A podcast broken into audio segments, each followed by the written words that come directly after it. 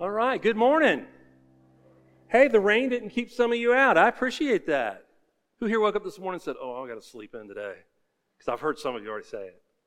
Well, when do we have people out today? We have, we have quite a few out. It's not, not a problem. We're here, uh, like Brother Mike said earlier, when two are gathered in his name, right? Two or more. So I appreciate that, Mike. Uplifting words, brother. Hey, you know what? Today's sermon is, it's a good one. I like it. You know, we're still in the book of James. We're in uh, James chapter 2. If you're not there, turn to James chapter 2, please. And um, it's interesting. We're going to be talking about, well, the title of today's message is Faith and Works. And we're going to be talking about these because people really get this confused. And I'm sorry, majority of mainstream religion, the religious practices in this around the globe, can't understand faith and works. And I'm going to go over that. But today we're going to read James chapter 2. If everybody look at verse 14, I want to read 14 through 26 with you. It says, What good is it, my brothers, if someone can say he has faith but does not have works? Can that, uh, can that faith save him? If a brother or sister is poorly clothed and lacking in daily food, and one of you says to them, Go in peace, be warm and filled, without giving them the things needed for the body, what good is that? So also faith by itself, if it does not have works, is dead. But someone will say, Well, you have faith, and I have works. Show me your faith apart from your works, and I will show you my faith by my works. You believe that God is one? You do well.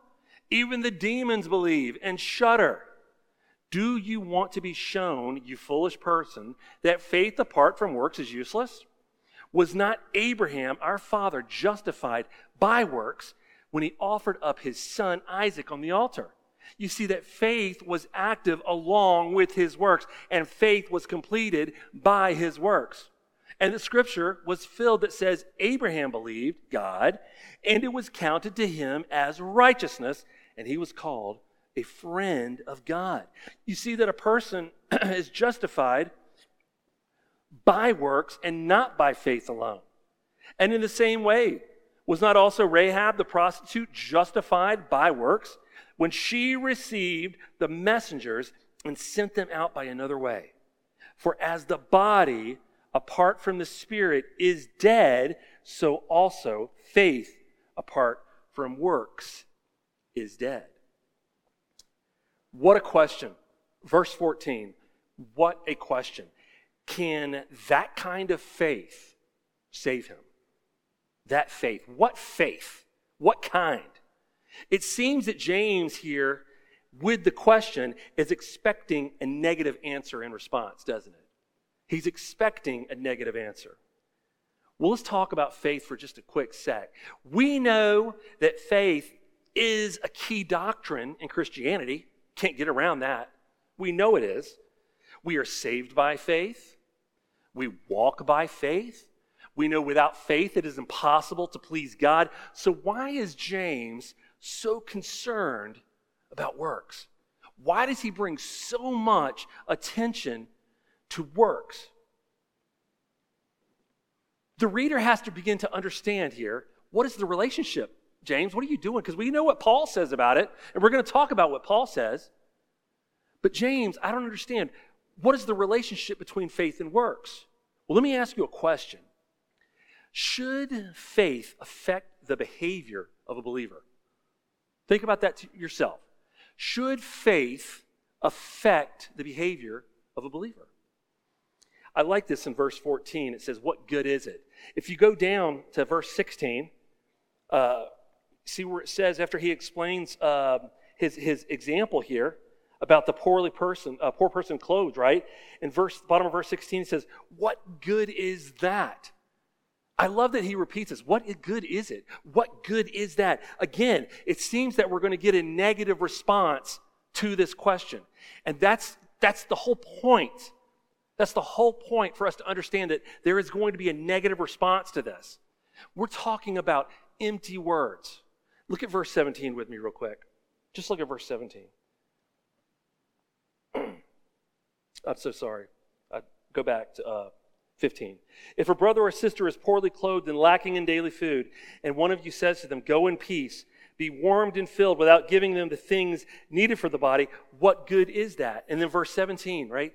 So also faith by itself, if it does not have works, is dead. We had last week, or yeah, last week I believe it was, we talked about the sin of partiality, where two people enter the room, right? Our sanctuary here, and we're seeing a rich person and we're seeing a poor person. We've identified them right? Shabby clothing, beautiful ring, right?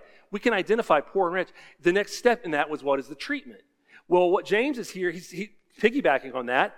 What if we had someone enter or someone's outside our doors and they're cold? It's cold and they're not clothed properly and they're hungry, they need food. And we walk by and say, you know what? I'm a Christian. I just want you to know. I do hope you get warm and I do hope that you find food. I hope your belly gets full. And you say, God bless you, and keep walking. James is saying, Whoa, what kind of faith is that? What is it? That's what he's talking about. These are empty words. You know, it's further illustrating what we call dead faith without works. Without works is dead. Now, please note here, guys, please note this. James is not saying that faith plus works, faith plus works equals salvation. Many, many religions, the big ones too now, cultic practices, you name it, are all faith plus works. Christianity is faith alone. It's not faith with an addition of works.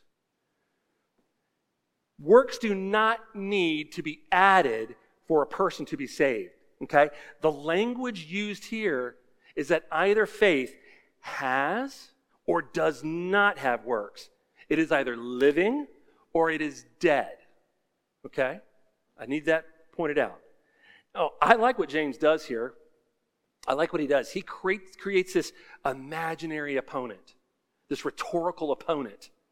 Okay? He says, uh, with, almost with an argument, right? See, James is saying that faith to this imaginary opponent, faith cannot be demonstrated apart from action. This is what he's arguing. To show faith apart from works is impossible. Have you ever thought about this? Well, I have great faith. Well, can you demonstrate it? Well, no. Just believe me that I have great faith. Well, no, I need a demonstration. I need, I need to see evidence of this wonderful faith you have. Well, just trust me, it's there. A lot of people do this with God. A lot of people do this with God. James is saying faith apart from works is impossible. And he gives us some of the best explanations so that we are without excuse. Look at verse 18. Verse 18, it states this it says that some are going to have faith, aren't they? Some say, I have faith, you have works. But here's the issue. Here's the issue with people that believe this I have great faith. Well, I do, I do works. It, both are really good. God accepts both, or either or. Here's the issue understanding faith and works. It seems that the Bible is in contradiction. This is what skeptics and those that would like to attack Scripture say. Oh, the Bible, it contradicts itself. Paul and James. See, Paul is saying one thing, and James is saying another. So it looks like there's a contradiction, right? For instance, in understanding the word or the meaning of justified and context within Paul's text versus James, you begin to see, oh, there may be a little com- conflict here. There might be some tension. When actually, they complement each other. They complement each other. And I have biblical proof that they complement each other so that you and I, when we are sharing Christ with another person, and this issue ever comes up, you can say, oh no, let me explain the relationship between faith and works. Because people will come and you go, well, I do good deeds. I do good deeds. I had the most horrible boss years ago. And he said to me every day, he goes, You know what, though? I try to do one good thing a day to keep myself in with God. I try to do one good thing each day. But I see, your, I see the evidence of your life everywhere else. How does that affect the one good thing? I didn't get it. He was a works based person. So I really want us to understand what justified is from Paul's perspective and James because it clears it up. Let me read some verses that people use to say, wow, the Bible's wrong. Ephesians 2 8 and 9. We're going to pull it up for you guys. For by grace, y'all know this verse. For by grace you have been saved through faith, and this is not of your own doing. It is the gift of God, not a result of works, so that no one may boast. Not a result of works. Okay, Paul, we got you. Romans 3:28. Here's a biggie. Romans 3:28. For we hold that one is justified by faith apart from works of the law. Let's look in, uh, go back to verse 17, guys. James 2.17. Look at that verse with me. So also faith by itself, if it does not have works, is dead. He's telling faith apart from works is useless. Okay, so who's right? Is Paul right? Is James right? I'm confused now. Is it faith or is it works? Well, all these verses are correct. All these verses are right. What we have to understand is that James is not talking about a genuine saving faith. He is talking about a self declared faith. We have to remember that the book of James is all about spiritual maturity. We started that from day one. Spiritual maturity, our growth as we mature, as we become perfected. But James is also about the warning. And you guys should remember this. We've talked about this a couple times prior to today. The warning of self deception. Boy, can we deceive ourselves. This thing is very dangerous. Self deception. Look, look at verse 1 again. Look at verse 1 again in chapter 2 here. I mean, 14. I am so sorry.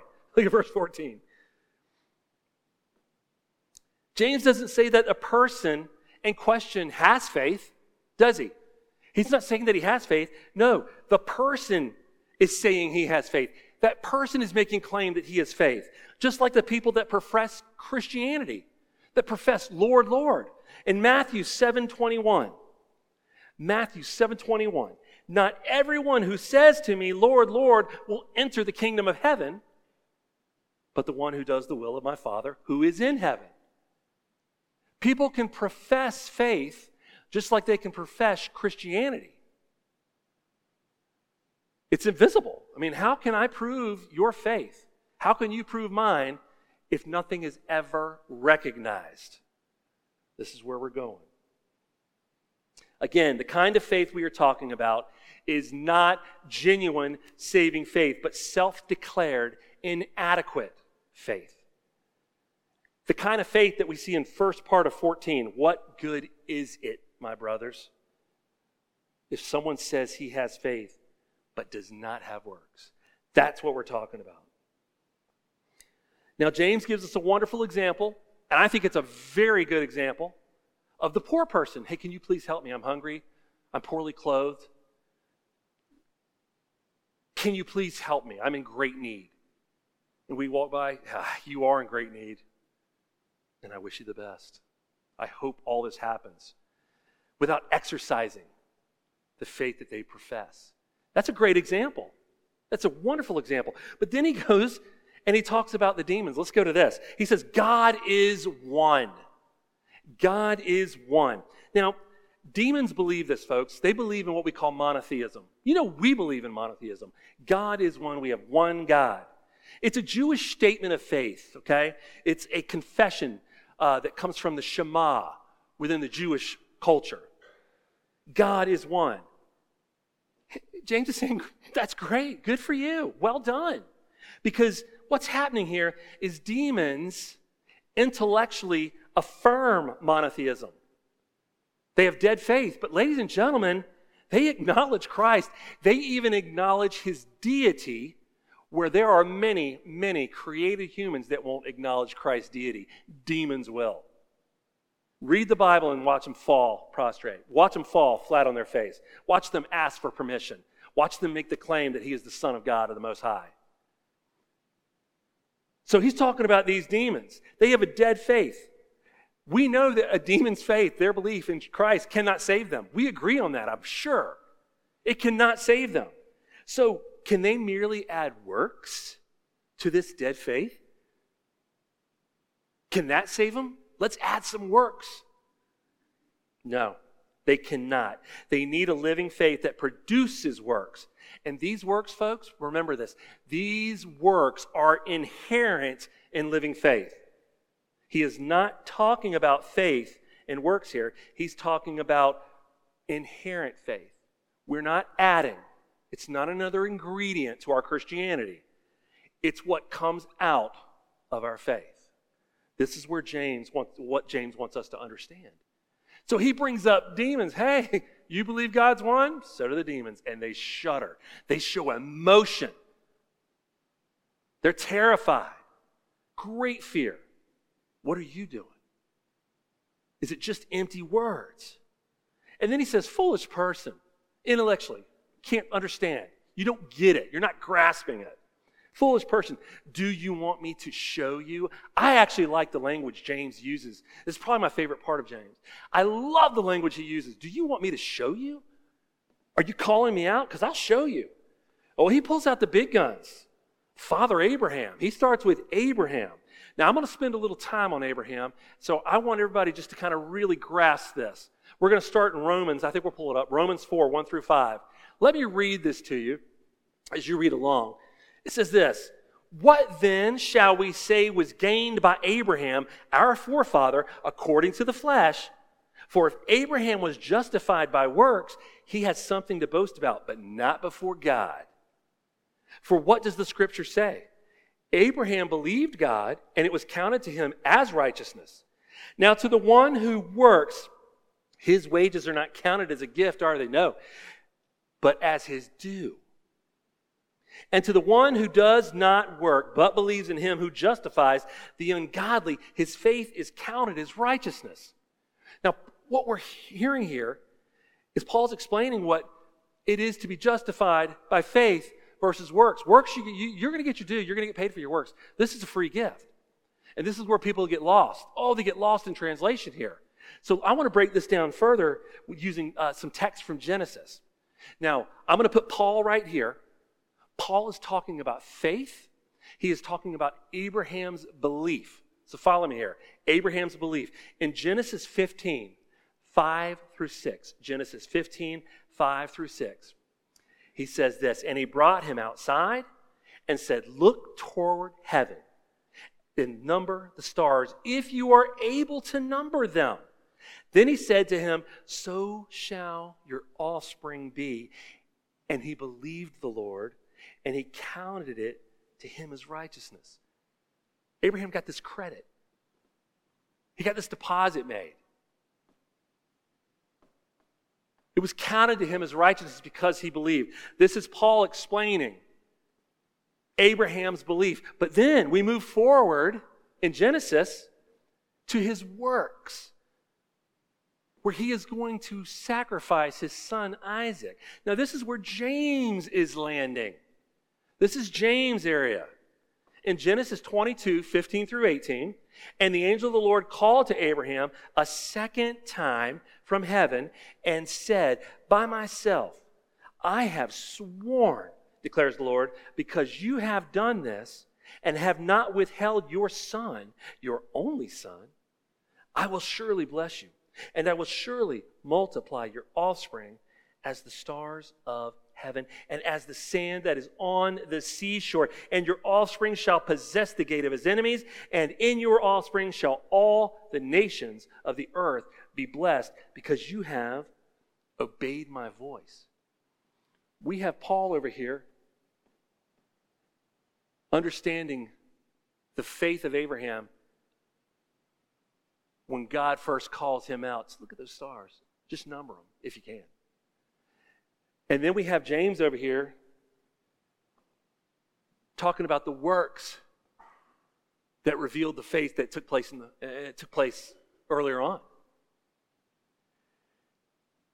See, justified. Let's talk about that word because that is a that's a word that's kind of throwing everybody off when they study scripture. Paul, his primary way of explaining of what it is to be justified is being declared righteous by God through faith. And you and I know this is through the atoning work of Jesus' sacrifice only. This is Paul's primary way here of explaining justification. You are declared righteous in God's eyes. And he's absolutely right. Absolutely right. James, his primary way of explaining justified are the works that demonstrate that someone has been justified, that someone has been declared right in God's eyes, declared righteous. Works that provide evidence of a person's faith. So it's for you and I to be vindicated. It's for us to demonstrate. It's for us to show proof. I could tell you all day long, I gotta be the world's greatest brain surgeon. Trust me. I'll give you all the lingo. I'll give you all the language. I'll say all the long words. I am a brain surgeon. But if I never perform one brain surgery, have I given you any evidence to the skill set that I'm claiming? No. And I guarantee you don't want me to operate on your brain.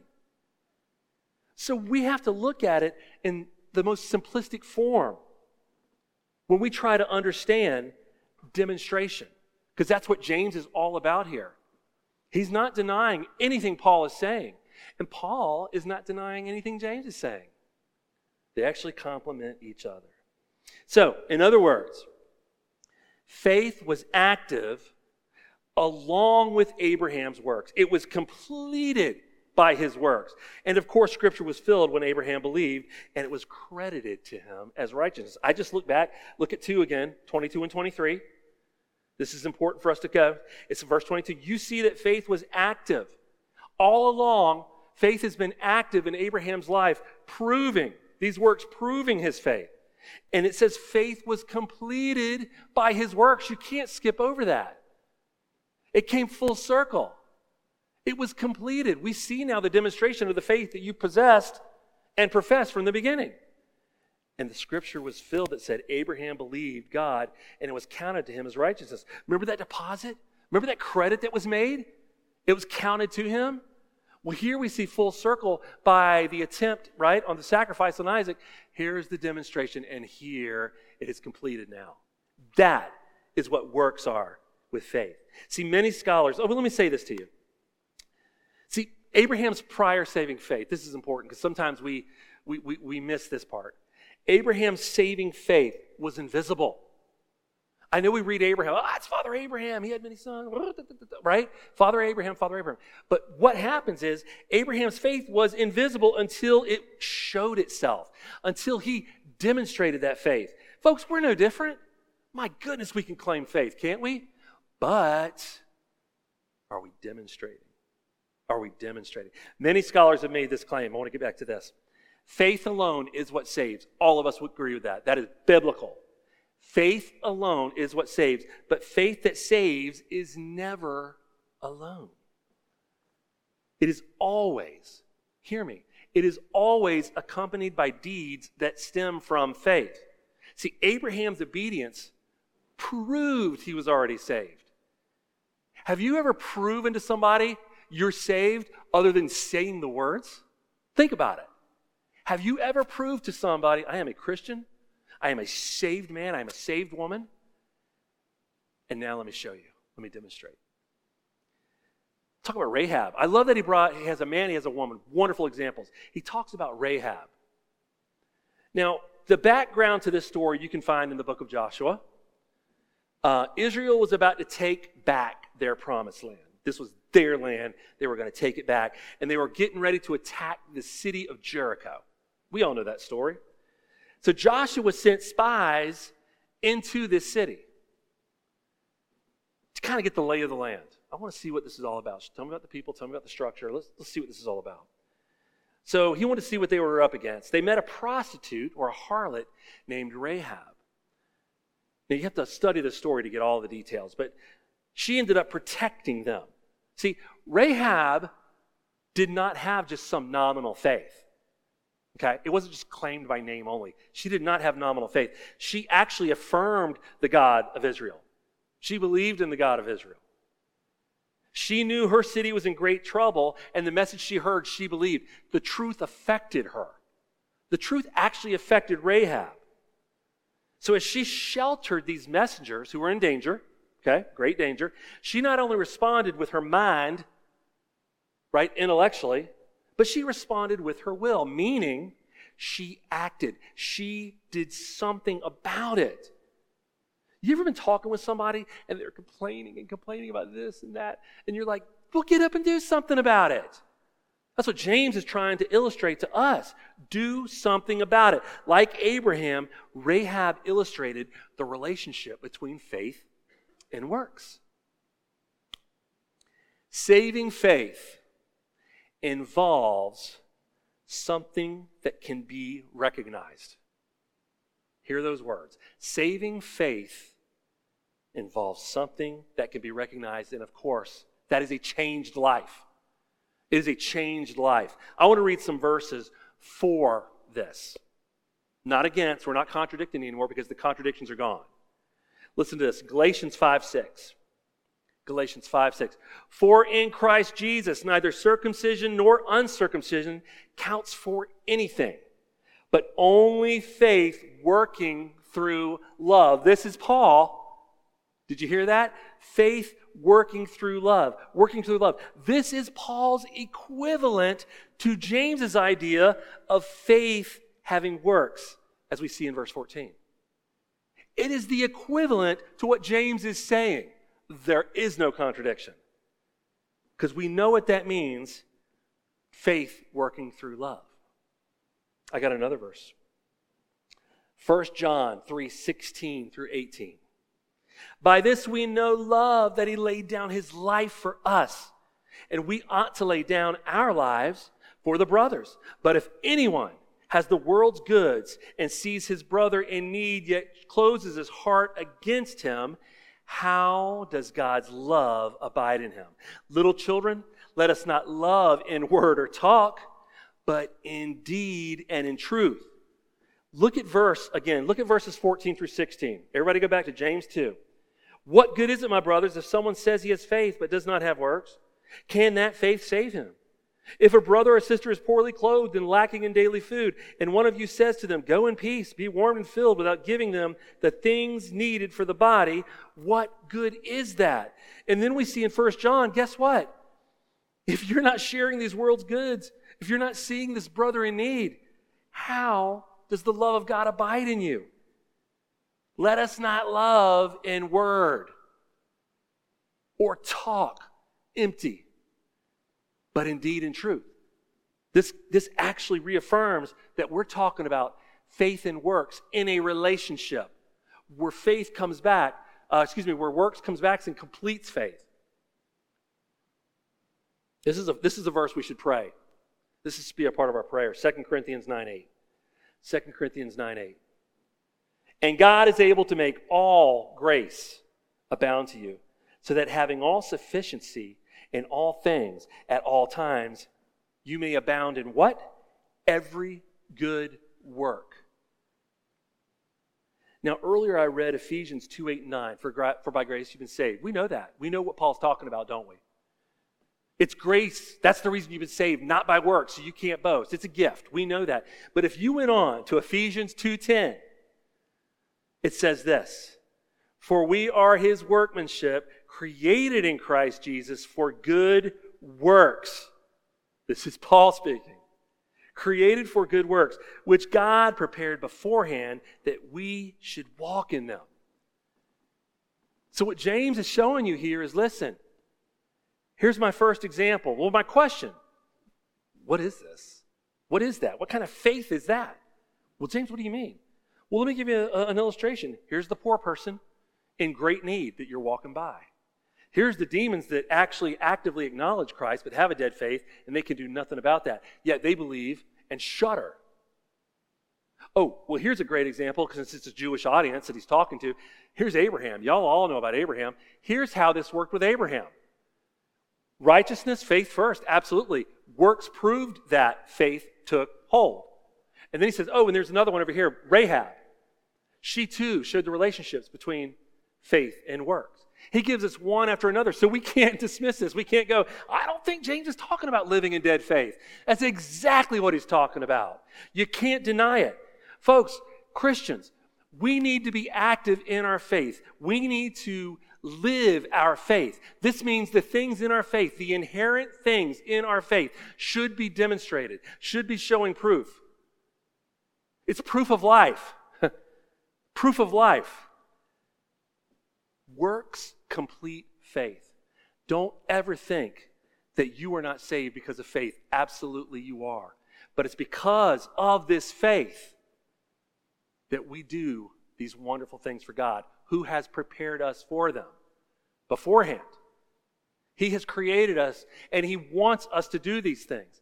We as Christians need to begin to demonstrate what we believe, and this is what James is trying to drive home.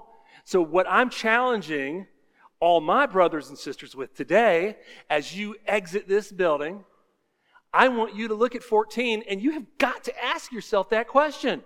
If we are going to get real in our Christianity, we have got to ask ourselves, hmm, what is my faith? What kind of faith do I have? Because I'm telling you, if you pray for conviction, God will convict you. If you pray for God to open your eyes and the lack of faith or the lack of demonstration of your faith, God will present that to you. Christians, we live in a day and age where there are not, there's not a lot of demonstration of faith. It's getting down to the small few. Where are you at? That's the question I want you to ask yourself as you leave this church today. Whatever you're going to do, what kind of faith I have? Is it living or is it dead? And if it's dead, folks, hands and knees, pray to God. God, you got to change me. I realize now that my faith is not being recognized, it's unrecognizable. God, I need to demonstrate, I need to show proof. Help me do that. I am telling you, God wants a changed life that stems from the faith you placed in Him. It's a changed life that He expects. We're drawn, we're called to that. So ask that question because, folks, we need to be active. We need to demonstrate what we believe. That's the point of this text. Let's pray. Heavenly Father, Lord, there are so many people in need right now. I just, I just want to lift everybody up, Lord, to you right now that's in great need fi- financially, Lord, health, uh, medically, Father, like Brother Lynn was telling us about earlier. Father, we lift all these up that just need whole healing, Lord. Father God, please, you know the details. You know the intricate details, Lord, of everybody who's calling out to you in pain and suffering right now. Lord, we pray for a healing over them all. Father, each and every one of us, each and every one of us, Father. I pray that you convict us today, that you convict us and make ourselves, force ourselves to ask us that question. Well, what is this? What faith? What kind of faith is this? Father, we need to get real about the faith. If we are truly going to walk what we preach, walk what we talk, Father God, I pray that we get real with you. Father, make our hearts right. Correct us, Lord. Turn us around that beautiful work. You are sufficient in all things. You give us all things so that we can abound, so that we're able to provide these good works, these works that should be inherent, that should just come straight out of our faith. Father, help us see that. Help us demonstrate that. Father, we are calling out to you today for help. We need that, especially in this dark, crazy world, Lord. Help us stand out as salt. Help us stand out as lights, Father. And that's the demonstration of faith, Lord. That's a showing, the vindication of it, the proof of it, Father. I just pray that for every heart today, Lord. I pray you comfort those, Lord, that are out there sick, those that are traveling, Father. We pray for safety. Lord, we just pray for the rest of this service and safety for the week, Lord. And I just pray that hearts are convicted. I pray that hearts are changed. And I pray that faith becomes active. Lord, we love you. We thank you for everything you do. In Jesus' name. Amen. Amen. If you will, please stand with us as we close by singing verse 1 and 4 of I Need Thee Every Hour.